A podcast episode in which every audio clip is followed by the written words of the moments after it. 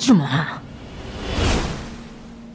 번번이 그 선거 때마다 이런 식의 그 공작과 선동을 가지고 이렇게 선거를 치르려고 해서 되겠냐 하는 정말 한심스러운 생각이 들어서 오늘 제가 여러분 앞에 섰습니다.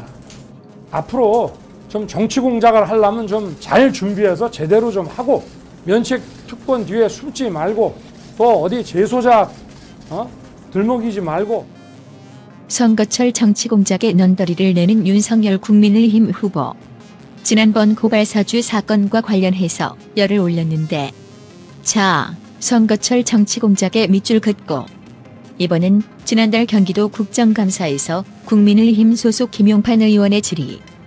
이재명 도지사는 도지사가 아니라 국제마피아파 수계급으로 처벌받아야 한다고 할 만큼 국제마피아와의 유착관계가 긴밀합니다. 이 사실이 허위 사실일 경우 저 박철민이 허위 사실 유포죄로 처벌받겠으며 명예훼손죄로 처벌받겠습니다. 이상 소개한 내용 이외에도 대장동과 접촉과의 관계 등 지사 관련된 많습니다. 본위원회 볼 때 박철민 씨가 자신의 모든 것을 걸고 얼굴과 실명을 공개하며 공익 재배한 그 비상함에서 진정성을 느끼지 않을 수 없어 본의원은 이 코마 트레이드 게이트라고 부르고 싶습니다. 이에 대한 이재명 지사의 답변. 제가 이렇게 했으면 옛날에 다 처벌받았을 것이고요. 제가 이 자리에 있을 수가 없을 겁니다. 제가 2010년에 그 시장이 되고 난 다음에 2012년부터 무슨 종북몰이부터 시작해서 이명박 박근혜 정권한테 엄청나게 피해를 입었고 어, 제가 근무 기간 기준으로 4일 중에 3일을 수사, 조사, 감사, 압수수색을 당했더군요. 통계를 내보니까 어, 그때 만약에 이런 게 비슷한 거라도 있었으면 어, 제가 여기까지 왔을 수가 없다라는 말씀드리고요. 김용판이 쥐고 흔들었던 자료는 허위로 판명나고 이튿날 서울시 국정감사에서 김용판을 맹공격하는 더불어민주당 민영배 의원. 국감장에 조폭과 결탁해서 누가 도대체 김용판 의원에게 이런 자료를 제공했는지 배우를 밝히고 사진 그 한 장으로 전체를 덮으려 그러고 국민을 호도시키려는 자세는 적절치 않고 그거는 소화적 발상이다. 이재명 조폭 연로사를 이대로 묻힐 수 없다고 판단했나? 조폭이라는 박철민의 변호인 장영하 변호사, 그가 기자회견을 자청했는데 박철민 씨가 이제 이재명 지사 측에 돈을 전달했다고 하는데 그 전달한 게 몇 차례인지랑 이제 그 액수랑 시점이 조금 정확히 그것도 지금 잘 정확히 모릅니다. 잘 정확히 모릅니다. 그거 외에 이재명 지사나 아니면 이재명 기사 관련된 인물들에게 돈이 흘러갔다는 그 정황이나 근거를 변호사님 눈으로 이렇게 보신 게 있으신가요? 없습니다. 없습니다.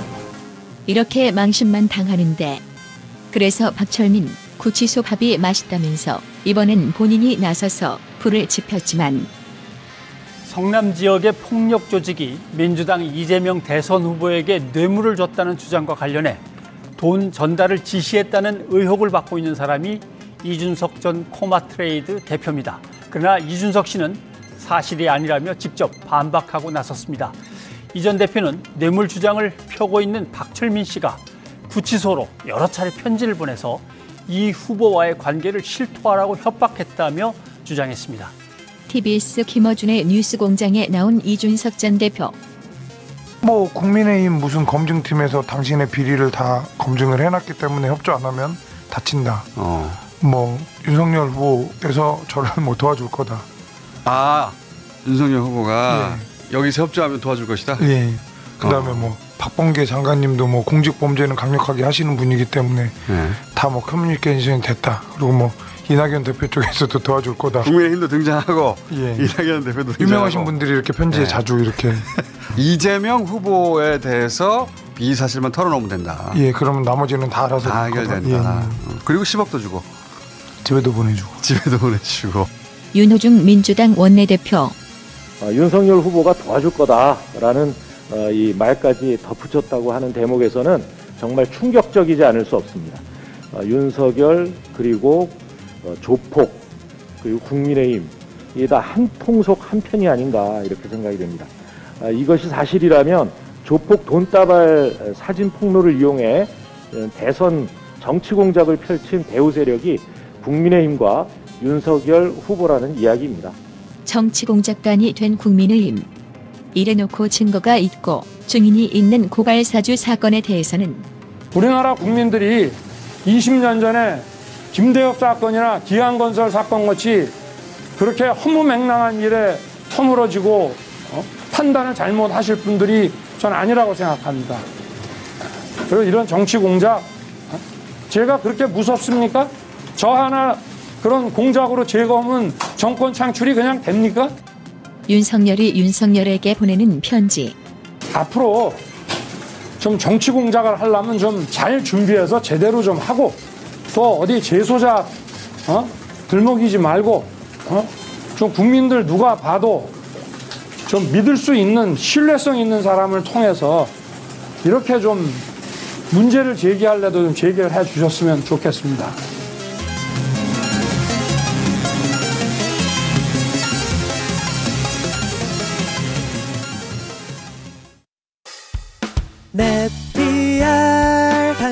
기념품 단체 선물 넷피알 누구나 만족하지 032 519 4800 어묵한 이명 박근혜 시절부터 맞서 싸운 팟캐스트를 묵묵히 후원해온 네피알.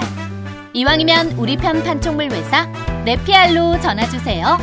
032-519-4800 검색창에 네피알! 넷 피알 단축물의 모든 것 안정적으로 정제된 유황과 제주도산 마유를 원료로 사용하는 디아페비노. 유황의 살균 효과로 습진이나 가려움증, 땀띠, 여드름 등 피부 트러블에 좋습니다. 유황 온천에 다녀온 듯 점차 피부가 보들보들해지는 효과 느껴보세요. 세안만이 아닌 샤워 때도 꼭 사용해 보시기 바랍니다. 몸이 건조해지시는 부모님께 선물하셔도 정말 좋습니다. 검색창에 디아페 비누 검색해 주세요.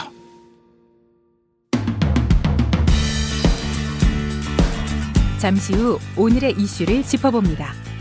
권지연 평화나무 뉴스센터장과 함께합니다. 자, 메디솔브의 반려동물을 위한 음, 항산화, 항노화 영양제 코큐텐 소개하겠습니다. 항산화, 항노화를 위한 건강식품들은 많습니다. 건강하게 오래 살기 위한 제품들이지요. 하지만 요즘에는 인간만 건강해서는 안 됩니다. 함께 사는 반려동물들도 건강하게 오래오래 살아야 합니다. 메디솔브의 코큐텐은 반려동물 무병장수 시대에 맞춰서 출시된 제품입니다. 반려동물들도 나이가 들면 이런 증상을 보이지요. 활동 감소, 식욕 부진, 잦은 털 빠짐, 그리고 체중 증가, 흐릿한 눈, 구취 및 치주염, 숨의 헐떡거림이 심해집니다. 자, 노화가 시작된 반려동물에게 필수 영양분을 손쉽게 챙겨줄 수 있는 메디솔브의 코큐텐을 선물하시기 바랍니다. 함께 동봉되는 스포이드를 이용해서 사료나 물 등에 적당량 타주시면 끝입니다. 뭐 입 벌려가지고 먹일 필요가 없어요. 네. 게다가 대한민국, 미국, 유럽, 일본, 중국 등 세계 주요 나라에서 특허 등록으로 인정받은 믿을 수 있는 제품입니다. 게다가 김용민닷컴의 코큐텐 가격은 정말 저렴합니다. 지금 바로 검색 비교해 보시기 바랍니다. 현재 검색되고 있는 메디솔브 코큐텐의 최저가는 30g 용량이 23,900원입니다. 하지만 김용민닷컴은 무려 60g 총량 제품이 3만 원입니다. 야, 진짜 싸네요. 여러분의 많은 성원 바랍니다. 자, 권재원이라는 필명을 쓰시는 분 이름인지는 모르겠습니다만은 어, 김용민 전 목사는 아니고요. 어, 김용민 전도사는 여기서 정치 얘기하면서 다른 목사들에게 정치 얘기한다고 고소를 남발하나요? 양심 있습니까? 이런 얘기를 하고 있습니다. 아, 정말 참 아, 이렇게 저 맥락도 모르는 분들까지 제 방송을 들으시니 정말 제 방송이 영향력이 있는 모양입니다. 예배 시간에 예배 시간에 선거 개입하지 말라는 운동을 벌이고 있습니다. 개입하는 사람들, 고의적으로 개입하는 사람들을 저희는 고발하고 있는 것이고요. 예. 어느 시민이든 자신의 정치적 입장을 표시하는 것, 그것은 자유가 돼야 하고 억압돼서는 안 됩니다.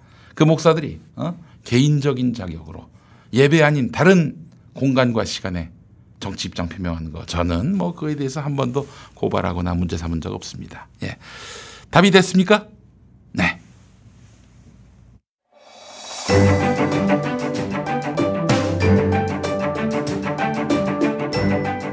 저녁 8시 때 김용민 TV 라이브 잊지 않으셨죠? 월요일 국물 없는 기자회, 화요일 정치 생쇼, 수요일 맘스 시사, 목요일 꼼찰청장이 방송됩니다.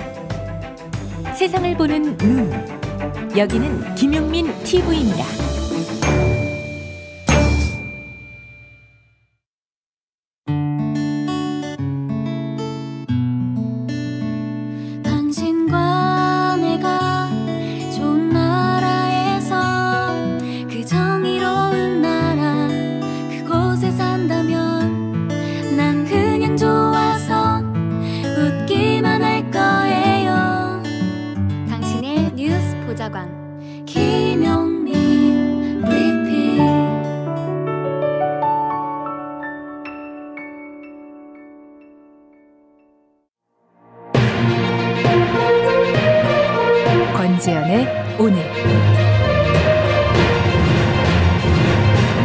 권지현 평화나무 뉴스센터장 함께하겠습니다. 자, 권 센터장님 나와 계시죠? 네, 안녕하세요. 예, 오늘 어떤 이야기부터 해볼까요? 네, 일단 첫 번째로 어, 최근에 이제 일부 서울 시내 버스에서 음. 교통방송 절대 틀지 말 것이라고 뜬 공지. 아, 그래요. 나왔다는 많은 분들의. 관심사입니다. 예. 네, 그래서 다들 이제 궁금해하시고 음. 언론 보도가 나오긴 했지만 네. 아직도 이제 의심들을 갖고 계시죠. 그래서 그 얘기를 좀 해보려고 하는데요. 아니 이제 언론들은 말이죠. 버스 네. 회사의 해명으로 모든 음, 의혹이 다 가려졌다 이런 식으로 보도하고 있는데 의혹이 가려진 겁니까? 어, 일단은 뭐 맞는 얘기도 있고 좀 더 살펴봐야 될 얘기도 있고 그런 것 같습니다. 네네네. 어, 일단은 해당 메시지가 라디오 방송 소리가 너무 커서 낸 공지라는 거고 이제 음. 버스 회사의 입장은 그리고 글자 수가 20자로 제한이 돼 있다 보니까 그렇게 이제 공지가 급하게 나간 거다라는 해명이었죠. 아니 근데 글자 수가 그렇게 모자란데 왜 거기다 서울시가 들어갑니까? 그렇죠. 제가 해당 운수회사에도 연락을 해보고 음. 제가 오늘 아침에 버스 한 일곱 대 정도를 타봤습니다. 해당 야 운수 대단하십니다. 아니 좀 시간이 있으면 언론사들이 언론사들이 이래야 되는 거 아닙니까? 아니 제가 좀 시간이 있으면 예. 버스를 좀 더 타보고 싶었는데 오늘 요 방송도 있고 해서 제가 일곱 대밖에 못 탔는데요. 여러분 정말 아니, 뭐 아니 그 우리 평화나무 뉴스센터를 가볍게 보지 마세요. 예. 우리 네. 시청자분들 중에 그런 분들은 없습니다만. 이제 해당 운수 회사가 운영하는 다른 번호의 버스도 타보고 음. 뭐또 정말 다른 회사의 버스도 타보고 이렇게 네. 좀 골고루 타봤는데요. 네네. 일단은 결론적으로 말해서 음. 어, 서울시 전역의 버스에 일단은 공지가 된 건 아닌 건 확실하고 음. 그리고 회사 그 회사에서도 그 회사 전체 회사에 운이 그 공지가 간 건 아닌 것 같아요. 음. 그러니까 440 번 버스 25대 급하게 공지를 보냈다. 음. 이 말은 좀 설득력이 있어 보입니다. 네. 그런데 문제는 음. 왜 하필 교통방송을 절대 틀지 말라고 했나. 절대라는 말 그리고 교통방송이란 말 그리고 또 서울시 이세 네. 개만 없었으면 논란이 될 일도 아니었어요 사실은. 그렇죠. 네. 네. 근데 이게 정말 이해가 안 가는 거잖아요. 네네. 그러니까 운수 회사에서는 그런 얘기를 합니다. 이제 교통 방송만 그런 민원이 있는 게 아니라 음. 뭐 종교가 다르면 CBS를 불편해하는 민원도 들어오고 여러 불교 방송도 있고요. 예, 예, 예. 그렇죠. 음. 그런데 그럴 경우에는 보통 사과를 하고 마는데 현재 평가 기간이라는 거였습니다. 음. 네, 그래서 이게 민감한 기간이다 보니까 본인들이 급하게 현재 운행되고 있는 이, 이런 공지를 보내다 보니까 그런 거다는 건데, 음. 그래서 제가 그러면 왜 교통방송만 찝으신 거냐라고 음. 했더니 인원인이 교통방송을 언급했다는 겁니다. 음. 그럼 여기서 한 가지 더 살펴봐야 될건 네. 정말 오디오 볼륨이 문제였다면 음. 절대 틀지 말 것 그렇지. 공지할 필요는 없는 그럼요, 거잖아요. 그럼요. 예, 예. 그럼 제가 아무리 생각해봐도 음. 사실 과거의 TBS는요. 음. 아시겠지만 제가 예전에도 말씀드렸지만 음. 그 폭설이 왔을 때 음. 교통 대란이라는 표현을 썼다가 본부장이 스튜디오까지 내려오신 분 네. 그런 사건도 있었던 그 곳이에요. 이야기를 들은 사람이 바로 권지현 센터장님이세요. 그때 TBS에서 일하실 때였거든요. 오세훈 때 맞죠? 오세훈에서 그쵸 오세훈의 서울시에서 이런 일이 뭐 교통 대란이란 있을 수 없다. 음. 그랬던 거죠. 이렇게까지 진짜. 했던 네. 그런 교통 TBS였어요. 음. 그런데 지금은 사실 제가 아무리 생각해봐도 음. 오세훈 서울시장이 정말 머리가 아주 나쁘지 않은 이상은 음. 그렇게까지 예전처럼 할 수는 없을 겁니다. 네. 네. 그런데 이게 지금 보면은, 어, 지금 오세훈 서울시장이 안 그래도 이제 서울시가 TBS 삭감 방침을 음. 정했고 음. 여기에 발맞춰서 조중동 등 보수 언론들이 움직이고 있고 네. 그리고 최근에 가짜 뉴스 카톡방에 어떤 내용들이 올라오냐면요. 음. 제가 한 50군데 잠입해 있지 않습니까? 네, 네, 네. 잠입해 있는 걸 이렇게 얘기하면 안 되는데. 아, 어디 잘못했는지 모르니까 사람들이. 네. 예. 오세훈 딱 두 가지만 완벽히 처리하길 교통방송 김어준 퇴출 좌좀 시민단체 돈 차단 음. 이것만 성공하면 2027년 대선의 주인공은 음. 오세훈 뭐 음. 이런 내용들이 계속 아, 올라옵니다. 그래요. 그 지금 두 가지 그 요구 사항을 이행하기 위해서 애를 쓰고 있어요, 오세훈이. 네. 누가 먼저인지 모르겠지만 딱딱 맞아 떨어간 들어간다는 겁니다. 음. 그리고 최근에도 김어준 퇴출을 해야 한다는 국민 청원이 또 올라왔었고요. 그렇죠. 어떤 예. 카카오톡 채팅방 운영자로 보이는 사람은 뭐라고 했냐면 음. 어, 전에 김어준 퇴출 국민청원 35만 명 동의한 것도 내가 올린 거라고 굉장히 자랑스러워하면서 음. 이걸 사명으로 알고 있다 이렇게 쓰기도 했단 말이죠. 자, 그래서 사실은 이게 또 개신교 카톡방에서 돌고 있는 것이란 네. 말이에요. 그래서 네. 저희 평화나무가 아, 아니 평화나무가 기독교 쪽 아닌가 왜 이걸 굳이 하는가? 라고 물어보시는 분들이 종종 있어서 말씀드리는 건데 이게 네. 개신교와 무관한 일이 아니에요. 예. 어, 제가 듣기로는 음. 어, 보수 쪽에 계시는 대형교회 목사님들이 음. 저희가 오세훈 서울시장 고발한 걸 그렇게 불편해하셨답니다. 그렇습니다. 자? 저희는 우리 대형교회 목사님들 싫어하는 예. 거를 아주 적극적으로 이행하고 있는 것입니다. 예. 그. 지인이 음. 저한테 연락이 왔어요. 음. 그 친구 이제 그 친구는 음. 저랑 친하니까 좀 네. 물어본 거죠. 예. 아니 왜 평화나무에서 오세훈 서울시장 고발한 거야? 지금 난리 났어요, 누나. 아, 지금 저 대형 교회에서 네. 이렇게 연락이 온 겁니다. 예, 예, 네. 예. 그런 일도 있고, 음. 어, 그래서 이제 본론으로 들어가자면, 음. 일단은 언론들이 말하는 것처럼, 그러니까 물론 저는 이제 그 버스 회사는 굉장히 악성 민원이 시달렸을 가능성이 제가 볼 땐 높아 보여요. 왜냐하면 음. 예전에 네. 제가 그 전광훈 씨가 2019년도에 한창 그 청와대 앞에서 음. 그 무슨 광야교회라고 하면서 사람들을 막 모을 때도 그렇죠. 저 청와대 앞에서 문재인 대통령 끌어내겠다 하면서 그쵸. 제가 그- 순교하는 마음으로 어 우리가 저 청와대로 진격하자 그랬던 때 아닙니까? 네. 예. 그때 정말 어르신들이 거기 그 추위에 막 벌벌 떨면서 모이셨고 저는 정말 발가락이 다 얼어가지고 아, 그 어르신들이 너무 대단해 보였었는데 그 음. 마음도 아프고요. 네네네. 그때 정말 묻지도 않았는데, 그러니까 그분들은 그때 저도 제가 같은 인식을 가진 청년이라고 생각하고 청년이 와서 너무 반가운 마음에 저한테 이런 말 저런 말 막 쏟아 놓으셨는데 음. 그때 제가 들었던 말이 김어준 북송시켜야 한다. 아, 북송시켜야 한다. 네. 예. 그리고 본인은 버스에서 TBS를 틀고 있으면 다른 방송 틀어봐 달라고 항의한다. 음. 이런 게 어르신들의 얘기였습니다. 음. 네, 그러니까 지금 봐서도 지금 돌아가는 상황들을 보면 네. 물론 이제 버스 회사의 말을 저는 전적으로 그래도 믿고 싶어요. 본인들은 악성 민원에 정말 시달 렸을 가능성이 있습니다. 음. 그런데 이게 언론에서 그냥 말하는 것처럼 해프닝은 아닌 것 같다. 제가 또 볼 때는. 볼륨 문제만은 아니다. 그 그렇죠. 그러니까 이게 결국 교통방송 김어준의 뉴스 공장이 나가는 교통방송에 대한 불편함에 따른 민원일 것이고 민원이 맞다면은 그 민원은 결국에는 음, TBS를 그 시민들이 버스를 이용하는 시민들이 듣지 못하게 하려는 이런 정치적 어, 어떤 의도가 있는 민원들일 것이다 이렇게 분석할 수 그렇죠. 있겠군요. 그러니까 그 정말 김어준 축출을 원하시는 분들이 음. 오세, 그러니까 정말 각자가 각자의 역할을 하는 거죠. 오세훈 서울시장, 오세훈 서울시장대로 또 음. 보수 언론은 언론대로 또 음. 시민단체나 어떤 그런 본인이 자칭 애국 시민이라고 생각하시는 분들은 나름의 음. 그런 대로 자기 역할들을 하면서 이게 아구가 딱딱 맞아 떨어져 가는 거고요. 음. 근데 더욱더 경찰은 평화나무가 지금 오세훈 서울시장을 상대로 방송법 위반 관련해서 고발을 했잖아요. 음. 네네네. 이 고발을 이번에는 그냥 무성의하게 살펴볼 게 아니라 정말 면밀히 살펴보고 음. 정말 검토하고 수사를 해서 바로 잡을 건 바로 잡아주시기를 음. 예, 바라는 마음입니다. 네, 뭐 제가 큰 기대는 하지는 않습니다만은 그러나 적어도 어? 법의 눈치를 보는 경찰이길 바랍니다. 아, 우리 네. 경찰을 지휘하시는 전해철 행정안전부 장관님, 그 저기 뭐야, 그 좀 일좀 합시다. 예. 그것도 월급이 나가는 건데 뭐 공짜로 자원봉사 하시는 것도 아닌데 일 좀 합시다. 예. 자, 아, 어제 하고 어, 어제 8시 뉴스 그리고 오늘 아침 모닝와이드 시간에 정봉주 네. 전 의원 갑질 관련한 보도가 나왔습니다. SBS가 보도를 했어요. 사실 저는 이 얘기를 개인적으로는 조금 이제 그만하고 싶었었는데 네.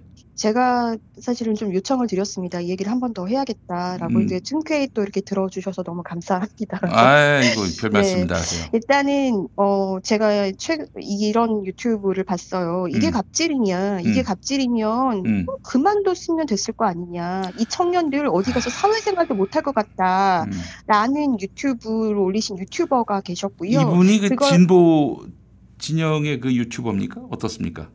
어, 제가 다른 거는 많이 살펴보지를 못해서 근데 그런 것으로 보이죠. 그리고 정봉주 전 의원에 대해서 굉장히 음. 우호적인 마음을 가지고 계신 분이라고. 이제 판단이 예. 되고 네. 이제 이거를 근데 이제 제가 우연히 본 게 아니라 사실은 이제 피해자 중 한 명이 저에게 전달해줘서 저도 알게 된 거고. 아니 뭐 저를 비난하는 건 상관이 없어요. 저를 비난하는 건 상관이 없는데 그 노동자들을 비난하면 안 되지. 아니 그 노동자들 대개는 이제 이- 그 젊은 세대 노동자들이고 어 지금 2030한테 그 지지를 못 얻어서 민주당이 정말 애먹고 있는 상황에서 그 얘기는 2030 너희들은 우리 지지하지 마. 어 우리는 어 그 너희들처럼 이렇게 어? 그 당연히 해야 될 일을 갑질이라고 말하는 놈들을 옹호해 주지 않아. 이렇게 얘기하는 꼴 아닙니까? 그렇지 않아도 지금 정봉주 전 의원이 계속 본인의 유튜브에서 이제 6030 계속 입에 올리고 계셨기 때문에 음. 이 피해 청년들 마음이 계속 좋지 않습니다. 그리고 네. 언론에도 계속 나오시고 오늘도 무슨 뭐 콘서트 여시더라고요. 음. 네, 오늘도 이렇게 활발하게 활동하고 계시고 음. 그렇기 때문에 지금 청년들 마음이 좋지 않은데 이런 유튜브까지 음. 이렇게 올라오면 이게 네. 바로 2차 가해라는 겁니다. 음. 제가 기사를 내고 나서 네. 정말 이, 이런 이 아이템이 음. 이 제보가 왜 저한테 왔는지를 음. 완벽하게 깨달았습니다. 음. 그리고 그동안 왜 이 청년들이 정말 소가리를 해가면서 왜냐면 그 그만둘 때는 다들 음. 당장 고발할 것처럼 그만둔대요. 그런데 아무도 고발하지 못했다는 겁니다. 아, 왜 그래요? 김용민은 뭐 거죠. 수시로 고발 대상이 됐는데 그러니까 왜 누군, 그래요? 음, 누군가는 예. 어뭐 정봉 이, 이 유튜브도 유튜버도 음. 정봉주 의원이 뭐가 그렇게 뭐 거물이길래 그러니까 우리가 볼 때는 그럴 수 있겠지만 음. 이검상 정말 어린 청년들 이제 사회 초년생들이 볼 때는 음. 정말 계속 TV만 틀면 나오는 사람들이 가까이 계시고 음. 제가 나중에 이제 전에 듣기로는 음. SBS가 보도한다고 했을 때도 음. 이 제보자들이 굉장히 많이 음. 어려워하셨어요. 왜냐하면 예.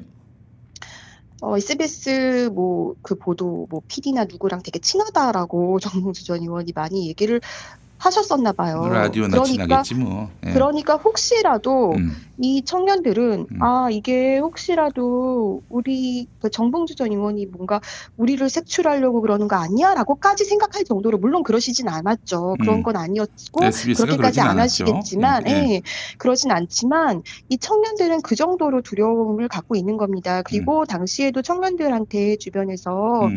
아, 이 사람은 다시 이제 정치할 사람이고 음. 국회의원 들어 되면 다시 되면 음. 그러면 자연스럽게 이 수순이 너희도 같이 국회에 입성하는 거다라는 취지로 이렇게 다독이셨던 분도 계셨던 것 아, 같아요. 그래요? 그러니까 이제 정봉주가 잘 되면 너희도 잘 될 것이다. 그러니까 뭐 지금 좀 그쵸. 불편하고 힘들어도 참아라 뭐 이런 식으로. 그러면 물론 그 중에 무슨 야망을 가지고 있어서 청년들이 저는 그렇 다고 생각은 하지 않지만 만약에 그런 청년들도 있을 수 있겠지만 음. 대부분은 그런 얘기를 들으면 그것마저도 음. 두려움으로 다가올 수 있는 거. 아, 이 사람의 파워는 이 정도겠구나. 음. 라고 생각할 수 있는 거죠. 네. 그러니까 이 분석을 그렇게 하면서 저한테 알려주신 분들도 계셨어요. 네. 그러니까 그 청년들에게는 이런 게 다 부담으로 작용했을 거라는 거죠. 그리고 음, 세상 음. 정의롭다고 평가받는 사람들 사람이고 네. 지금 저희가 이렇게 보도해도 청년들에 대한 2차 가해가 나오잖아요. 음.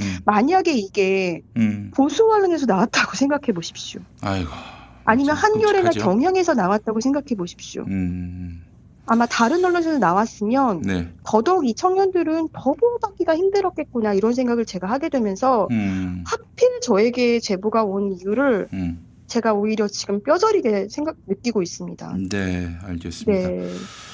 아니 그 어제 보도는 이제 갑질 중심의 보도였는데 저희가 지난 시간에 이제 폭행 사실을 에, 알려드렸어요. 어, 폭행 네네. 그래서 당했다라는 노동자들의 네. 이야기를. 예. 유튜브 유튜브 그 유튜브를 보고 정말 분노한 음.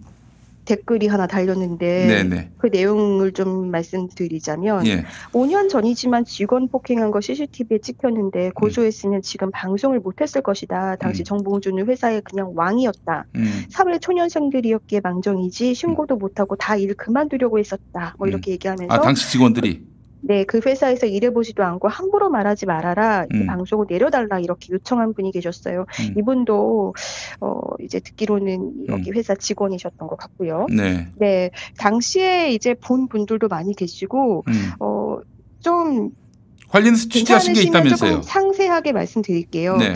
그러니까 5년 전쯤으로 다들 기억하고 있고 한 2월경으로 기억을 하고 있습니다. 네. 그날은 이제 매주 목요일마다 정전 의원이 전국구 방송하는 날이었는데 음. 그날도 그런 날이었고요. 뒤풀이로 술자리였다고 합니다. 네. 그 당시 여성분은 직원이었고 음. 그 함께 맞은 남성분은 사실 그 팀장급 직원이었는데 네. 바로 직전에 음. 퇴사를 했다고 하고요. 네네. 여기는 분위기가 음. 보통 이제 정전 의원 쪽 그에서 음. 뭔가 직원들을 음. CCTV로 감시도 하고 했다고 하거든요. 음. 그러니까 굉장히 뭔가 이렇게 그런 거 있잖아요. 누군가 음. 그러니까 굉장히 두려우면 네. 나머지들은 전우회가 쌓이는 거 있잖아요. 아 그렇지 그렇지. 예. 네, 그래서 그 직원들은 어떤 그 전우회 같은 게 있다고들 말씀을 하세요. 음. 네, 그러니까 그 얼마 전에 퇴사했으니까 오라고 막 했겠죠. 그래서 같이 어울렸다는 겁니다. 음, 퇴사한 그런데 그 팀장이네요. 퇴사한 그렇죠. 팀장이. 예. 근데 그 퇴사한 그 남성분, 음. 그 남성분에 대해서 모르겠습니다. 그 정전 의원이 왜 그런 말씀 들을 많이 하셨는지 모르겠지만 다른 분들 얘기를 들어보면 음. 좀 이렇게 어 여성 편력이 있는 것처럼 좀 이렇게 음. 어 그렇게 좀 말씀들을 하셨던 것 같아요. 그러니까 술자리가 끝나고 나서 음. 어 그 여자 직원의 머리를 음. 달가라면서 그 남성 직원분이 이렇게 톡톡 거, 이렇게 두드려줬는데 네네네. 그거에 많이 화가 나셨다는 겁니다. 어. 그래서 그 장면을 보고 음. 음, 남성분 싸대기를 때리고 남자 여성분 그 팀장 팀장했던 그쵸. 분. 그쵸. 그래서 여직원이 말리니까 또 여성분도 때리고 음. 다시 남성분을 엄청나게 때렸다는 겁니다. 그래서 그날 다들 주저앉아서 울고불고 다 같이 그만두자. 음, 그걸 지켜봤던 직원들까지 맞은 사람들은 정도로. 물론이고, 예, 물론 맞은 사람은 물론이고, 예. 그 오래됐기 때문에 지금 뭐 CCTV가 남아 있는 것도 아니고 음. 그때 당시에 같이 있는 카톡방에 그 남성분이 이제 맞은 후에 사진 찍은 것도 올렸다고 하는데 그것도 뭐 흔적이 남아 있는 건 아니죠. 하지만 음. 맞은 분이 있고 본 분이 있고 피해자들의 증언이 굉장히 구체적입니다. 그리고 다 일치합니다. 음. 네. 그런 상황에서 그러면 왜 안 그만두냐? 아니, 너무 무서워서 그만두겠다는 말을 하는 것조차 힘들었다는 직원들도 있는 거거든요. 음. 네. 그러면 지금 저희, 저는 사실 최소한, 음. 어, 기성세대라면 그 청년들의 아픔을 좀 보듬어주는 말을 해야 하지 않을까. 물론 정봉수 전 의원을 계속 지지하고 좋아하시겠다는데 제가 그거를 말릴 생각도 없고, 음.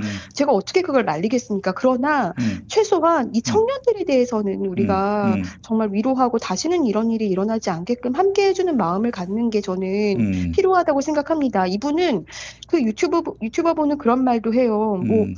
어, 이게 뭐, 이게 갑질이냐, 이런 식인 거잖아요. 음. 아니, 이렇게 말씀하시는 분들이 있어서 저희 부모님도 사업하셨다고 했잖아요. 음. 제가 74살 된 저희 어머니 예전에 사업하셨었거든요. 저희 아버지랑 같이. 음. 제가 여쭤봤습니다. 엄마, 음. 과거에 사업할 때 혹시 직원들 우리 집 뭐 생필품 사거나 이런 거 시킨 적 있어? 저희 음. 엄마 정말 듣자마자 바로 나오는 답변은 뭐였냐면요. 음. 저 그런 걸 생각해 본 적도 없는데. 네. 이게 정상 아닙니까? 네. 이게 정상입니다. 저는 그렇게 말씀하시는 게 너무 이해가 안 되고, 음. 그럼 이거는 지금 그러면은 저는 그런 분들께 막 여쭤보고 싶어요. 그러면 음. 지금 만약에 여기서 구인을 한다고 그러면 음.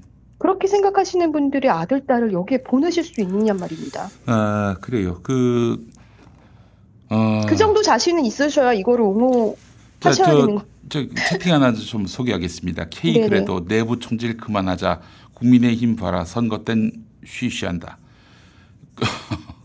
국민의힘 국민의힘하고 똑같이 하자는 얘기네요. 그리고 어, 빙구리 증거가 없잖아 걸러라. 디시리 박 시장도 진술만으로 낙인받았지요. 근데 이게 박 시장의 경우는 한 사람만의 증언이지 않습니까? 이게 본 사람들이 아니. 있고 맞은 사람들이 있고 그 집단적으로 지금 증언하고 있어요. 그 집단이 단체로 지금 정봉주를 음해하고 있다는 얘기입니까? 예. 아, 자, 나 이게 참 이런 분들이 우리 방송 듣고 있는 줄 몰랐네요. 예. 아니 우리 권지현 센터장께서 그래서 그 정봉주 전 의원 지속적으로 반론을 듣기 위해 전화를 했지만 전화는 전혀 받지 않고 문자 답장도 안 하고 그래서 네, 전혀 하지 않고요. 직접 찾아가셨다고 얘기를 들었어요.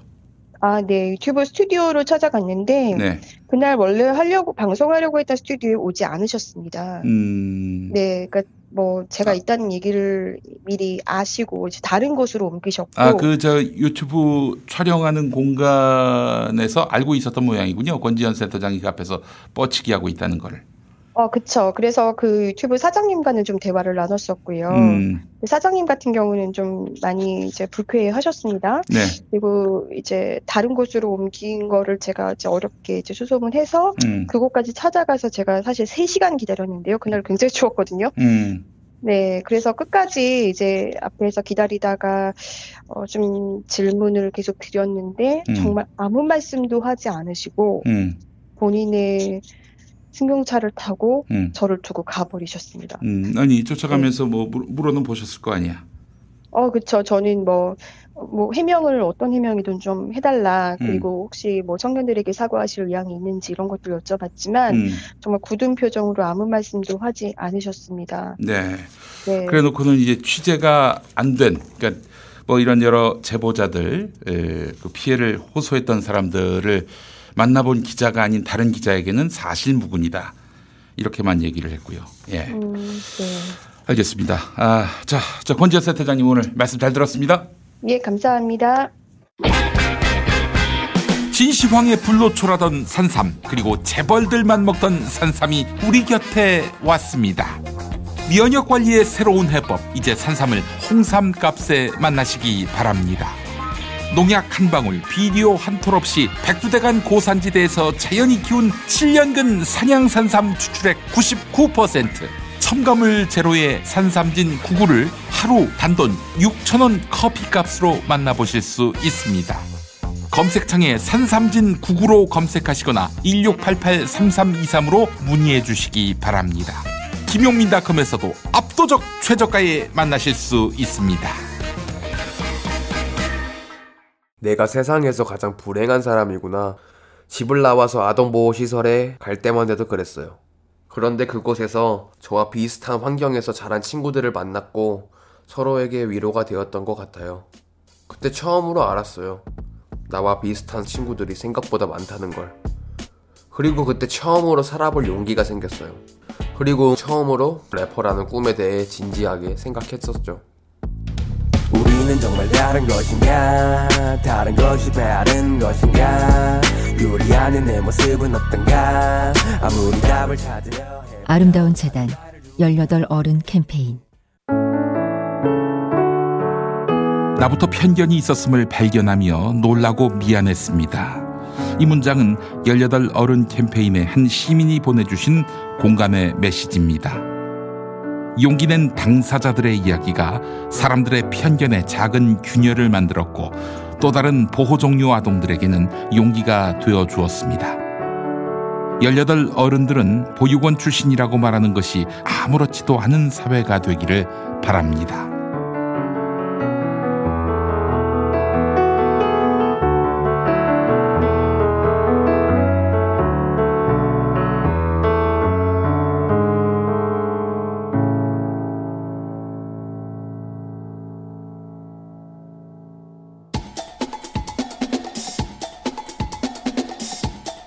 탄탄한 팩트, 날카로운 평론.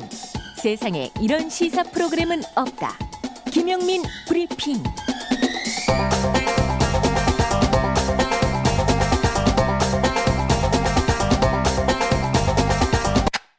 잠깐, 저기 손 드신 분, 뭐가 궁금하시죠? 너 이름이 뭐지? 네, 김용민입니다. 자, 아, 손석희 사장님의 책 광고가 들어왔네요. 손석희 에세이. 자타공인 대한민국 대표 언론인 손석희가 28년 만에 처음으로 집필한 책이 출간됐습니다. 바로 창비 출판사에서 출간된 장면들입니다. 11월 15일 월요일부터 다음 주 월요일부터 예약 판매하고요. 11월 16일부터는 전국 온오프라인 서점에서 바로 구입이 가능합니다. 세월호, 최순실 게이트, 남북미 대화의 현장 등 당대를 뒤흔들었던 대한민국 현대사의 결정적인 장면들에 대한 손석희 앵커의 경험담과 철학을 직접 확인해 보시기 바랍니다. 검색창에서 손석희의 장면들 검색하세요. 자, 내 PR입니다. 지난 8년 동안 단 하루도 거르지 않고 우리 편 팟캐스트를 꾸준히 응원하고 후원해온 우리 편 판촉물 회사 내 PR 광고입니다. 내 PR은 현재 지난하게 이어지는 코로나19로 인해서 행사나 모임이 전무하다 보니 업종의 특성상 심한 타격을 입었지만 그래도 진보 진영을 위한 광고비와 후원은 줄이지 않고 있다고 합니다. 하지만 미래가 보이지 않는 상황이 지속돼서 우리 팟캐스트 회원들의 관심과 지원이 절실한 상황이라고 합니다. 내가 하는 사업을 PR하라라는 뜻의 내 PR에는 판촉물, 기념품, 답례품, 단체 선물 등 용도에 맞게 다양한 가격대의 상품이 3만 가지 이상 준비되어 있고요. 언택트 시대에 맞게 택배 개별 발송까지 가능하다고 합니다. 전화번호는 032-519-4800 검색창에 내피알로 검색하시면 되겠습니다. 자, 김용민의 레트로 오디오 매거진 썬데이 용민 광고입니다. 팟빵 매거진 썬데이 용민은 라떼 시절 감성을 자극하는 코너들로 가득합니다. 추억의 인물을 모시고 진행하는 근황 토크 라떼 인터뷰. 배상훈 프로파일러에게 들어보는 8090 미제 사건들 사건과 실화. BTS 전문가 김영대 음악 평론가와 함께하는 90년대 가요계 이야기 다시 워크맨. 주말의 명화 우리가 사랑했던 영화를 윤성은 영화 평론가와 되새겨 보겠습니다. 비디오 천곡 그리고 동부가 최고의 성인 영화 전문가 마사오님과 함께하는 성인 영화 평론 프로그램 동시 상영 매주 일요일 낮 12시에 공개되고요. 1개월 구독은 9,900원 첫 달은 무료입니다. 팟빵에서 많은 구독 바랍니다. 용디의 새로운 도전 썬데이 용민 8090 세대를 위한 라떼 월드를 열다 썬데이 용민 사건과 실화 화제의 인물 음악과 영화 모든 장르를 총망라한 썬데이 용민 팟빵에서 공개됩니다. 썬데이 용용 아이고 이거 구독해달라는 말을 깜빡했네. 썬데이 용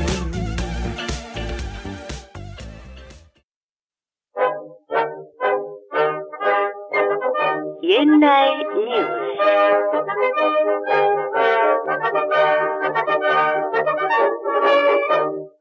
과거의 11월 11일로 여행을 떠나보겠습니다. 1977년으로 가볼까요? 1977년 11월 11일 상황을 전하는 대한뉴스. 전라북도 예리역 군내에서 화약을 실은 화차가 폭발해 큰 피해를 가져왔습니다. TVN의 사건의 재구성. 당시 피해 상황은 이리역에서 700m 떨어져 있는 그 민가, 민가에 10톤짜리 기관차 본체가 날아가서 집을 파괴했어요. 그 인근 지역 4km까지 열차의 파편들이 날아갔었고 얼마나 컸으면은 화재와 폭발력이 4km까지 갔다는 것에 대해서 와. 인근 군에서 그 진동이 느껴졌대요 땅에서. 순간적으로 폭발이 일어나면서 정전이 되고 시내가 암흑천지가 된 거예요. 그리고 이제 경보 사이렌이 울렸죠. 큰 폭발음이 들리고 역시 원인은 그까이 거 대충. 30톤의 폭약을 싣고 오잖아요. 근데 일단은 시작부터 잘못된 게 원래 법적으로 뇌관은 따로 운반을 하게 돼 있대요. 그렇지. 네, 근데 좀 비용을 줄이려고 그랬는지 뇌관 1톤까지도 같이 열차에 실어가지고 이제 이동을 한 거고 그리고 이제 그 법적으로도 화약류 취급 면허 소지자가 반드시 탑승을 해야 되는데 그 화약류에 대한 취급 지식이 없는 호송 직원 한 명만 그 30톤의 화약 물질을 담당을 하면서 이제 내려온 거죠. 그런데 여기에는 구조적 문제가 있었는데 이 30톤의 화약을 실을 정도면 무슨 좀 중요한 기관에서 시킨 일 아니겠어요? 그 당시에 이제 한국화약이라는 회사에서 보낸 폭발물이었는데 원래 그 화약류 이런 폭발할 가능성이 있는 물품을 실은 열차는 직행을 하게 돼 있대요. 중간에 역에 정차를 하지 않게. 왜냐면 가장 빠르고 신속하게 목적지까지 가야 됐는데 이리 역에 정차를 했던 거죠. 이 당시에 이제 관행적으로 역마다 급행료라는 게 있었대요. 급행료? 급행료. 철도 직원들이 차가 들어오면 그냥 통과 안 시키고 잡아놓는 거예요. 급행료 돈을 줄 때까지. 돈이 만족스러우면 보내고 돈이 만족스럽지 않으면 계속 열차를 출발 못 시키게 하고 그래서 사고 발생 당일에 벌어진 일은 신모 씨가 열차가 출발을 못 하니까 밖에 나서 술을 마신 거예요. 술을 마시고 다시 돌아왔죠. 자야 되니까 자기는. 그 화약이랑 같이 자야 된다는 거. 그렇죠. 화약이랑 같이 자게 된 거예요. 그 화물칸에서 자게 되는데 이제 너무 어두웠대요. 그래서 이 사람이 양초를 켜요. 음, 화물칸 안에서. 그것도 화약 상자 위에다 놓고 잠이 들었는데 깨서 보니까 불이 붙은 거예요. 참사 속에 빛을 드러낸 의인. 송석준 씨라는 분이 이 철도 직원이셨는데 이분이 폭발과 함께 몸이 날아가서 정신을 잃은 거예요. 그리고 깨고 보니까 이제 사방에 폭발물이 터졌다는 걸 알게 됐죠. 근데 딱 들은 생각이 어? 좀 있다 600명을 실은 열차가 일로 들어오기로 했었는데 철로가 다 파괴됐네. 네. 근데 지금 뭐 통신 장비고 제대로 남아 있을 리가 없잖아요. 네, 휴대폰 그래서- 없는 시절이잖아요. 그렇죠. 그렇죠. 그래서 이분이 그쪽으로 철로를 뛰기 시작한 거예요. 그쪽에서 오는 열차를 향해서 뛰어서 만나려고. 만나려고 그걸 알려야 되겠다고 생각해서 이분이 1km를 뛰었대요. 뛰어갔더니 저쪽에서 그 열차가 오는 거예요. 그 특급 열차가. 그래서 이분이 거기서 우도술 벗고 오지 말라고. 오지 말라고 신호를 보내가지고 열차 가까스로 정지를 한 거죠. 도망친 참사 유발자 그리고 비리 공무원의 운명은 호송 직원 신모 씨는 도망간 달아난 분. 예, 징역 10년을 받았고요. 이 급행료를 요구했던 직원은 징역 1년. 음, 가벼운 처벌을 받았죠. 당시 대한뉴스의 참사 보도는 결국 이분에 대한 찬양과 경배로 마무리하는데 박정희 대통령은 이리 폭발 사고 현장을 돌아보고 희생자와 유족과 이재민에게 심심한 조의와 위로를 표하고 정부가 지원할 수 있는 한 모든 대책을 세워서 집행하고 부상자의 치료와 가옥 복구에 최선을 다하라고 관계부처에 지시했습니다. 에리열차 폭발 사건의 또 한 명의 가려진 주인공. 그는 작고한 코미디언 이주일. 이리역 폭발 사고 당시 하춘아 양과 함께 이곳에 공연 왔다가 이리 삼남극장에서 저도 피해를 당했습니다. 그게 거의 중상을 입었습니다. 근데 제가 의리가 있다는 게 거기서 증명됐습니다. 하춘아도 쓰러졌고 나도 쓰러졌는데 저는 그 사경을 헤매면서도 하춘아를 얻고 나왔다는 거. 뭐 상황이 아비규환입니다. 전 전쟁이 일어난 줄 알았습니다. 딱 보니까 그때 겨울이 있는데 난로가 쓰러져서 기름이 흘러서 불이 붙었습니다.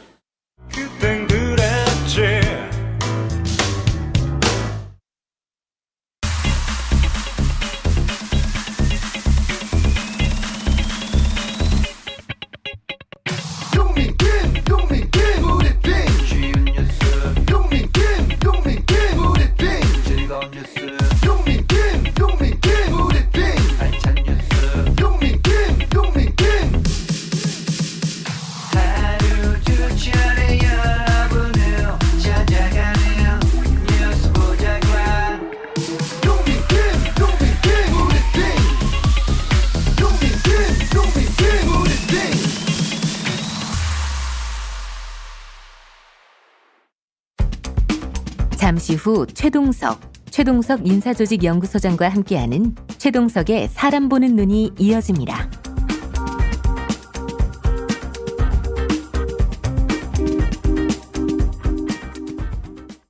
김용민입니다.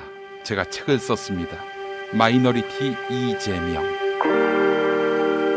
도정 지지율 80%. 경기도지사 이재명.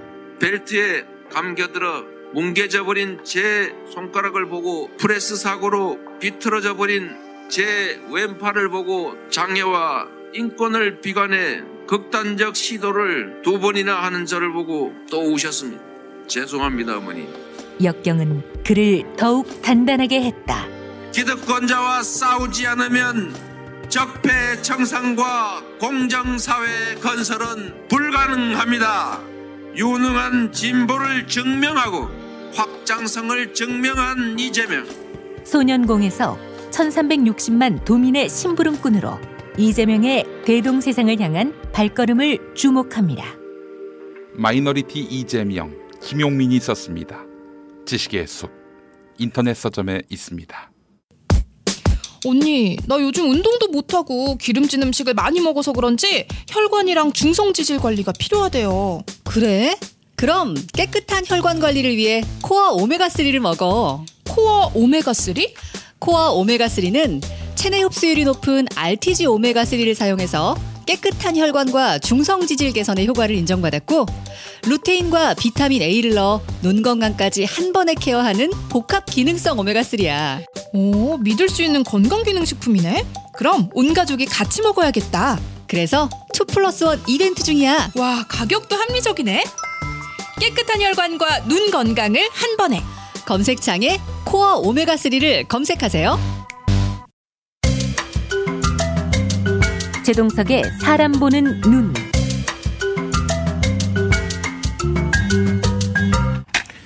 네, 최동석 인사조직연구소장님 어서 오십시오. 네, 안녕하세요. 네. 오늘 빨리 진행해야 될 것 같습니다. 앞순서가 좀 길어서 예 예. 오늘 정말 네. 중요한 내용인데 예. 네. 뭐 빨리 해보죠. 뭐. 예, 예. 오늘, 오늘은 저 이재명과 윤석열의 역량 차이를 비교해 드릴 텐데요. 네네네. 그 우선 뭐 오늘 다 끝나진 않고 몇 주에 걸쳐서 계속 할 텐데요. 네네네. 그 성취 예측 모형 그 프레임워크를 올려주시면 좋겠습니다. 네 올라왔습니다. 예. 네. 우선 제가 그 이걸 비교하기 전에 말씀드릴 것은 음. 뭐 내가 이재명을 특별히 좋아하거나 음. 윤석열을 특별히 미워하지 않는다는 점을 미리 말씀을 드리고 항상. 얘기하지만 예. 이것은 학문적으로 음. 어 이런 그 분석 틀에 의해서 음. 과거 행적을 보고 음. 과학적인 분석 을 해서 영양 요소들을 추출하고 음. 그것을 진단해서 해석해서 평가하는 거예요. 음. 그러니까 이것은 뭐 진영과 상관이 없습니다. 네. 그 우리가 추구하는 가치가 있어요. 인류 보편적 가치. 그게 음. 뭐냐면 자유주의, 음. 공화주의, 민주주의, 음. 법치주의. 네. 이런 세, 네 가지의 이념들을 추구하는데 그것에 부합하는 영양 요소들을 끄집어내서 음. 그것을 진단하고 평가하는 겁니다. 네. 그러니까 오해가 없으시도록 다시 한번 말씀을 드리고요. 네. 도구적 영양서부터 목적 지향적 영양까지 3주에 걸쳐서 할 텐데 네. 오늘 뭐 시간이 없으시다니까 음. 빨리 해보겠습니다. 아, 자기 예. 인식이 주- 중요하다는 것은 계속 말씀드렸고 네.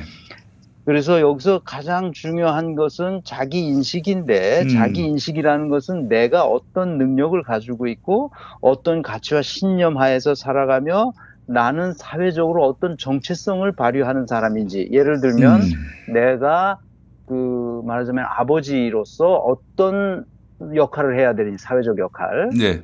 또는 남편으로서 어떤 사회적 역할을 해야 되는지 학교 가서 학생으로서 또는 교사로서 네. 교수로서 예. 또는 직장에 가면 내가 부장으로서 음. 임원으로서 어떤 역 사회적 역할을 해야 되는지를 자기 스스로 인식한다는 거예요. 그렇죠. 예, 예. 그거를 잘 인식하지 못하면 음. 이게 여기서 삑사리가 나면 이제 큰일 나는 거예요. 그렇죠.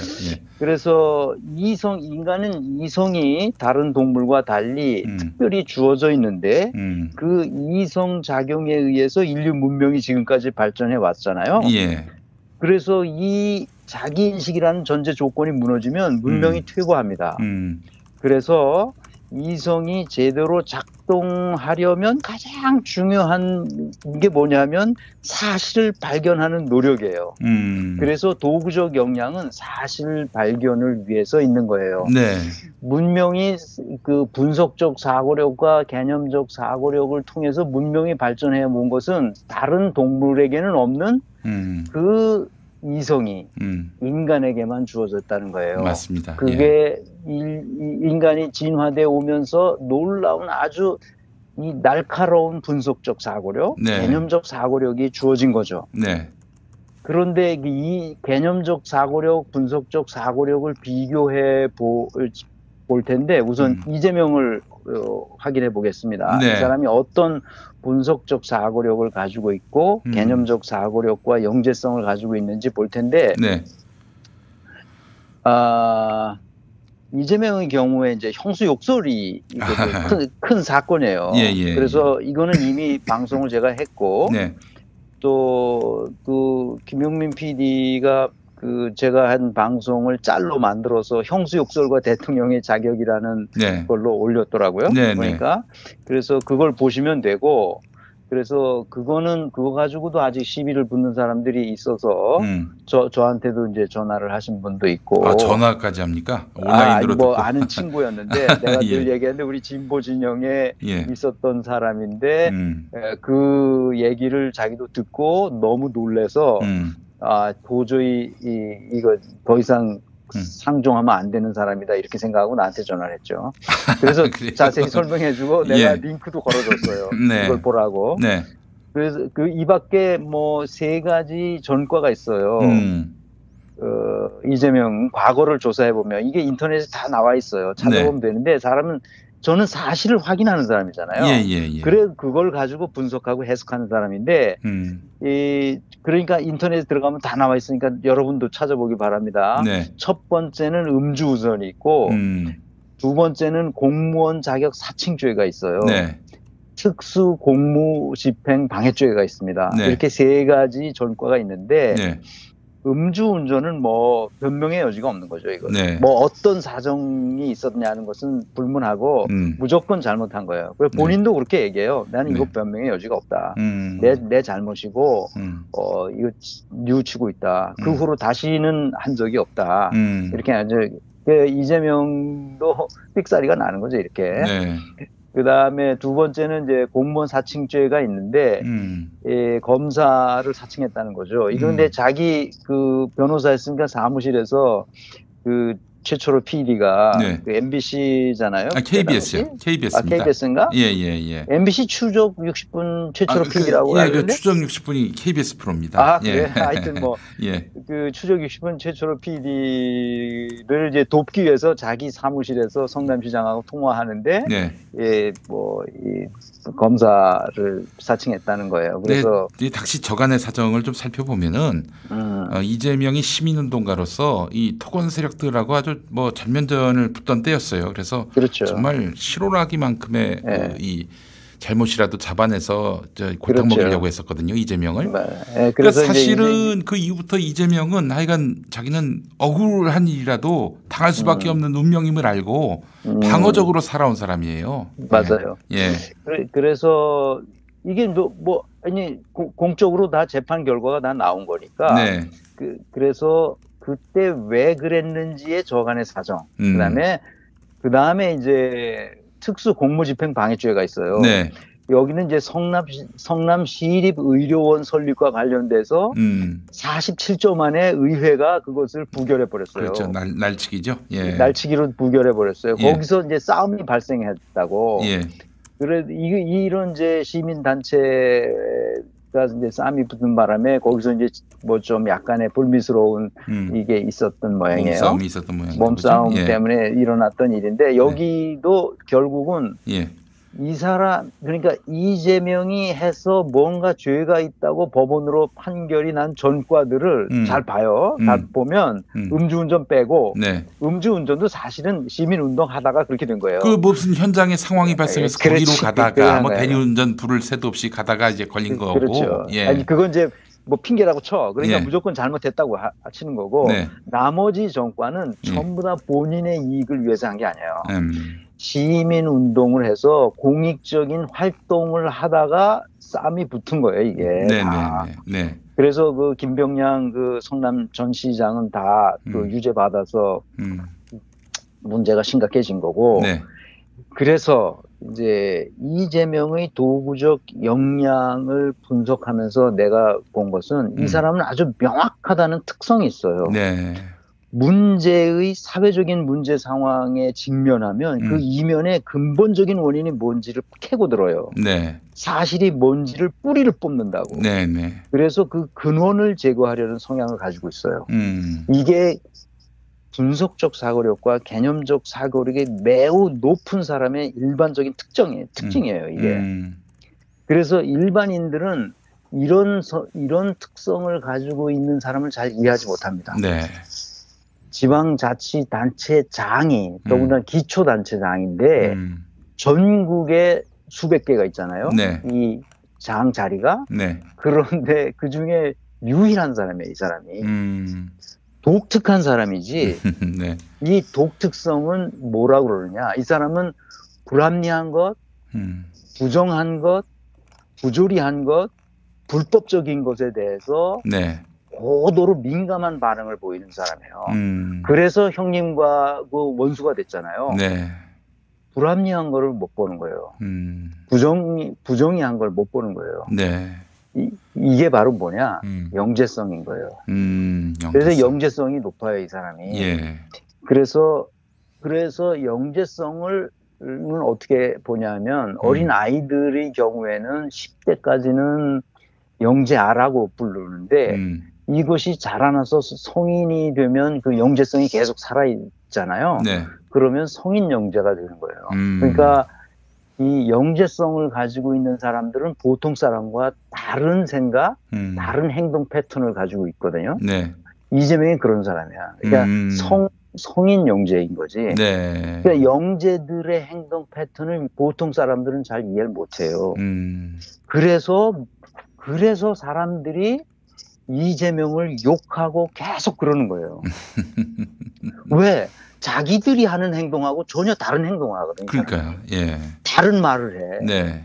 그러니까 또 게다가 사람들이 예. 굴복도 안 돼. 굴복도 안 돼요. 굴복도 안 돼. 그래서 이 사람을 공격하려고 대들면 음. 자기들이 되치기를 당해요. 음.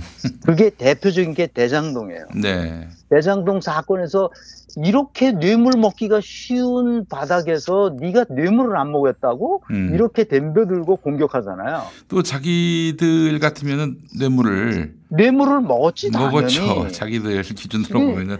부산 LGT를 봐. 예. 거기 뇌물판이었잖아. 예, 그러니까 예. 수사도 안 하잖아. 예. 수사를 해도 다 덮어. 예. 근데 여기는 여기는 지금 국힘당이 자기들이 생각한 거 완전히 다른 판이 됐잖아. 네, 네, 네. 그 국, 여기 화천 대유가 누구 거냐고 그랬다가 보니까 자기네 거야 이게. 그러니까 다 띄워버렸잖아. 예. 그러니까 이런 식으로 다 띄었어요. 어, 예. 되, 되, 되치기를 당한다고요. 예. 그러니까 이 영재성이 있는 사람들의 행동 패턴을 이해하지 못하니까 음. 그이 지금 엊그제 어젠가요? 네. 그 관훈 토론에서 보니까 예.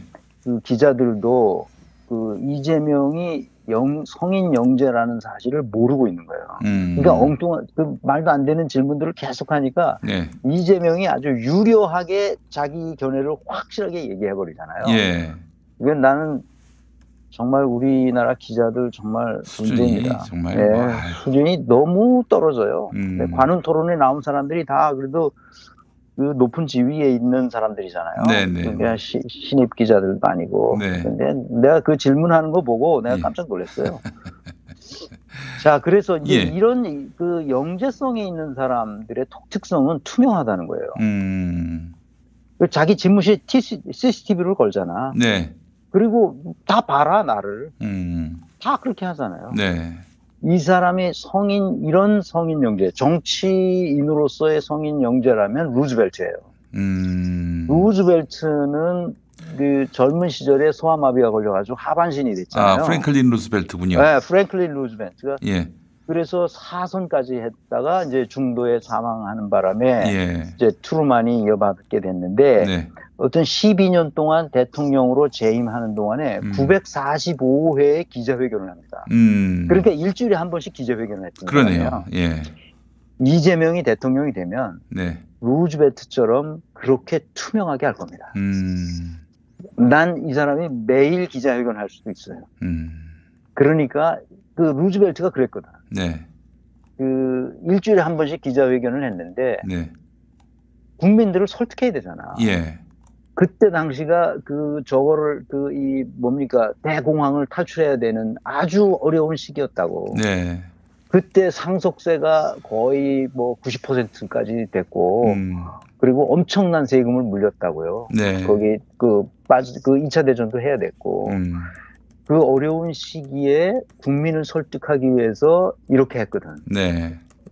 근데 그 내가 들어보니까 루즈벨트를 존경한다고 음. 그런 것 같더라고. 네. 위기의 시대에 어, 또 위기 시대에 그만한 지금- 또 훌륭한 리더십이 없었어요. 예. 그렇죠. 그래서 이재명은 내가 보기에는 그럴 것 같고 네. 독일로 얘기하면 난뭐 이제 독일 역사를 아니까 네. 빌리 브란트 같은 사람과 비견할 수 있어요. 내가 음. 언젠가도 한 번 얘기했는데 네. 연방 총리가 돼서 4년 반밖에 안 했는데 이 사람이 사실은 어마어마한 일을 했거든요. 네. 그 동서독 이 통일의 기초를 놨고 음. 오늘과 같은 경제 성장과 민주주의 체제를 확고히 했던 사람인데 네. 4년 반 만에 음. 그런데 이제 자기 비서실에 동독 간첩이 있다는 게 밝혀지는 바람에 이제 물러났는데 네. 개인적인 사생활은 이 사람이 그렇게 에, 해피했던 사람은 아니에요. 음. 사생활은 우울증도 앓게 됐고 아하. 나중에는 그 섹스 스캔들도 있었고 아, 뭐 그래요. 그 그러니까 양반이 그것도 있었군요. 아, 그것도 있었지. 예. 그러니까 그러니 그, 그렇지만 네. 그렇지만 독일 사람들은 이 사람의 위대한 성과, 음. 이 업적에 대해서는 높이 평가하고 네. 그리고 3인당 그 총리에서 물러나고도 3인당 총재를 10여 년을 계속했어요. 어. 3인당 당 대표를. 예, 그럴 예. 정도로 독일 정치사의 훌륭한 인물이라고 생각하는데 네. 나는 그 이재명이 빌리 브란트나 음. 프랭클린 루즈벨트나 이런 수준으로 네. 어, 갈 수 있는 사람이라고 생각해요. 예. 그래서 이 이제 이제 그 소소한 잘못 음. 이런 걸 가지고 시비 붙고 소소한 결함 네. 이런 거 가지고 시비 붙고 너는 왜 완벽한 인간이 아니냐 음, 그렇죠. 그거예요. 한마디로 지금 특히 거야. 이, 이재명한테 야, 욕하는 너는 왜 게. 결함이 없어? 예. 예. 결함이 있죠, 당연히. 예. 그 결함 가지고 따지면 안 되고. 예. 그래서 저는 이재명의 도구적 영향은 음. 매우 높은 편이고, 내가 지금까지 정치인들을 평가한 것 중에서 네. 가장 높은 어, 영향 수준을 가지고 있다. 음. 이렇게 말씀드릴 수 있고, 이런 사람의 특징은 실패에 대한 두려움이 없어요. 아, 맞아요. 예. 그리고 그렇게 하는 것을 자기는 즐겨요. 음. 그러니까 주변에 있는 사람들이 잘 이해를 못 한다고. 이게 영재성이 있는 사람들의 독특한 특성입니다. 예. 자, 이제 윤석열을 봅시다. 시간이 없다니까. 한 5분만 더 시간 드리겠습니다. 5분만. 예, 예, 예. 윤석열을 빨리 합시다. 네. 일주일에 120시간, 뭐, 음. 그 가난한 사람들은 부정식품도 먹게 하자. 네. 뭐, 이 후쿠시마 원전은 방사능 유출이 없었다. 음. 손발노동은 아프리카에서 하는 거다. 집이 음. 없어서 청약 통장을 만들지 못했다. 네. 그, 뭐, 이한열 열사 조형물의 부마 행정이냐. 예. 나눠줄 세금을 왜 걷냐. 그런 건 좋지 않다. 나눠줄 세금을 여자, 여자분들은 점 보러 다니지 않느냐. 예. 그 다음에 집도 생필품인데 거기다 왜 과생하는 건 정상이 아니다. 음. 뭐 전두환 발언을 오- 전두환을 옹호하는 발언을 했다든지 이런 네. 이야기들은 이 사람이 기본적으로 예. 분석적 사고와 개념적 사고력이 거의 없는 사람이에요. 없는 사람이다. 예. 심지어 내가 보기에는 예. 반지성주의적이에요. 어, 지성까지 예. 없는 서울대 법대 나왔는데. 아니 아니 서울대 법대가 아니고 예. 중요한 거는 지성주의가 아니라 반지성주의라는 거예요. 반지성주의. 지성주의를 야. 지성주의를 반대한다는 아, 거지. 그래요? 반지성주의라는 거지. 예. 그러니까 내가 이 사람을 봐- 이 사람이 말하고 행동하는 걸 봤을 때 음. 물은 낮은 곳에서 펌프질을 하면 위로 올라가잖아요. 그렇죠. 예. 근데 지식은 절대로 낮은 곳에서 높은 곳으로 흐르는 법이 없어요. 음. 지식은 반드시 높은 곳에서 낮은 곳으로 흘러요. 네. 그런데 음. 윤석열보다 우리 시민들의 지적 수준이 훨씬 더 높아요. 음. 그러니까 이 사람이 할 수 있는 일은 뭐냐? 억압하고 독재를 하는 거예요. 음. 그래서 이 사람 방명록에 쓴 것만 봐도 이 사람의 지적 수준을 금방 알 수 있잖아요. 네. 그 뭐 지평선이라든지 뭐 통찰을 성찰이라고 했다든지 예. 오늘 뭐 어제 봤지만 뭐 반듯 반드시 반드시를 반드시라고 썼다든지 아 이게 정말 창피하죠. 이게 창피한 건데 이게 네. 내가 이런 걸 다 그다음에 자기 이게 본부장이라고 그러대. 내가 또 어제 처음 들었어요. 예. 본부장. 네. 본인, 부인, 장모의 이 사건들 음. 이게 10여 개가 넘는데 지금 네. 수사 중에 있는 게 내가 아홉 개인가 어, 여- 아홉 개인가 열 개인가 이렇게 찾아왔는데 네. 그래서 그걸 올려주세요. 예. 영양 프로필 비교한 사진을 하나 올려주시면은 네. 이걸로 마지막으로 설명드리고 끝내겠습니다. 네, 네, 네. 그리고 한 가지 더 네. 추가적으로 지금 사건이 올라왔습니다. 입건된 게 있잖아요. 예, 예. 어, 어, 입건된 게 판사 사철 어, 문제, 판사 사찰. 네. 추미애 장관이 윤석열을 징계 처분했잖아요. 그렇죠. 그때 당시 했던 여러 여섯 가지 원인 중에서 이유 중에서 두 가지 맨 처음에 두 번째 두 가지가 있었는데 음. 판사 사찰권하고 한동훈 이동재의 검언 유착 사건 네. 이거 사- 수사를 방해했잖아요. 네. 그, 그 윤석열이 예. 그것을 이제 추미애 장관이 그 했는데 그 가처분에서는 뭐 저, 윤석열이 이겼지만 네. 본안 소송을 했잖아요. 네, 네. 내가 그 재판한 결과 판결문을 봐서 120페이지를 다 읽어봤어요. 아, 예, 예, 예. 그게 결론은 이거더라고. 예. 공무원 징계령 시행 규칙의 징계 기준에 따라 면직 이상의 징계가 가능하다. 중징계가 가능하다. 예. 면직 처분을 이렇게 파면해도 될 정도다. 네. 이 사건이. 뭐만 가지고도 음. 판사 사찰권하고 음. 한동훈 이동재 사건을 수사한 것을 방해한 이 건만 가지고도 음. 파면이 가능한 수준이다. 네. 거기 거기 결론에 뭐라고 썼냐면 판결문에 윤석열 이게 원고지 음. 윤석열에게 유리한 여러 가지 증거가 있다 하더라도 징계 처분은 정당하다 음. 이렇게 나왔어요. 네. 그러니까 이게 파면 당해에 마땅할 사람이란 말이죠. 그렇죠. 예, 예, 예. 하는 짓을 보면 네. 그래서 저기 그 역량 비교한 걸 보면 음. 윤석열은 분석력 사고력 개념 사- 사교육이 1수준이고요. 네. 영재성은 빵이고요. 예. 어, 이재명은 상당히 높습니다. 이 4수준이라는 것은 그 굉장히 높은 수준이거든요. 음. 네. 거기 지금 뭐 이 뭐 고시 이런 거하고 비교할 수 있는 수준이 아니고요. 어. 굉장히 높은 수준이에요. 나중에 제가 이제 책이 다음 달에 나올 텐데 네, 그때 네, 하나하나 설명을 드리겠어요. 책을 몇 페이지를 보시라. 그러면서 내가 설명을 할 텐데 네. 에, 내가 이 방송을 하기로 마음 먹은 이유는 우리 국민들이 사람 보는 눈이 너무 없어요. 그리고 잘못 봐요. 네. 너무 답답해서 마침 김용민 PD가 초대해 주셔서 이런 귀한 방송을 하는데 예, 예. 내가 하고 싶은 말은 진짜 많은데 이 음. 김용민 PD가 하는 이 TV에 내가 누가 되지 않으려고 음. 이게 상당히 누구르트여서 말하고 있습니다 지금. 네. 그래서 오늘 결론을 얘기하면 네. 도구적 역량 수준에서는 예. 이재명과 윤석열을 비교하자면 음. 이재명은 음. 성인 영재 수준이고 네. 윤석열은 유치원생에 불과하다 이렇게 말할 수 있습니다. 알겠습니다. 예. 네. 뭐 저희가 다 대부분 다 그렇게 짐작을 했겠지만 또 이렇게 어, 최동석 소장님이 그 학문적으로 이론적으로 그 뒷받침해 주시니까 아, 저희들이 오른 것 같습니다. 예. 자, 오늘 말씀 잘 들었습니다. 네, 감사합니다. 네. 김용민 브리핑 오늘 순서 모두 마치겠습니다. 8시 반에 에, 꼼찰청장에서 다시 인사드리겠습니다. 감사합니다. 김용민 브리핑과 함께한 시간 어떠셨어요? 구독하기, 별점 주기, 댓글 달기, 후원하기로 응원해주세요. 이 방송을 유튜브 김용민 TV를 통해서도 만날 수 있는 거 알고 계시죠? 그럼 다음 시간에 다시 만나요.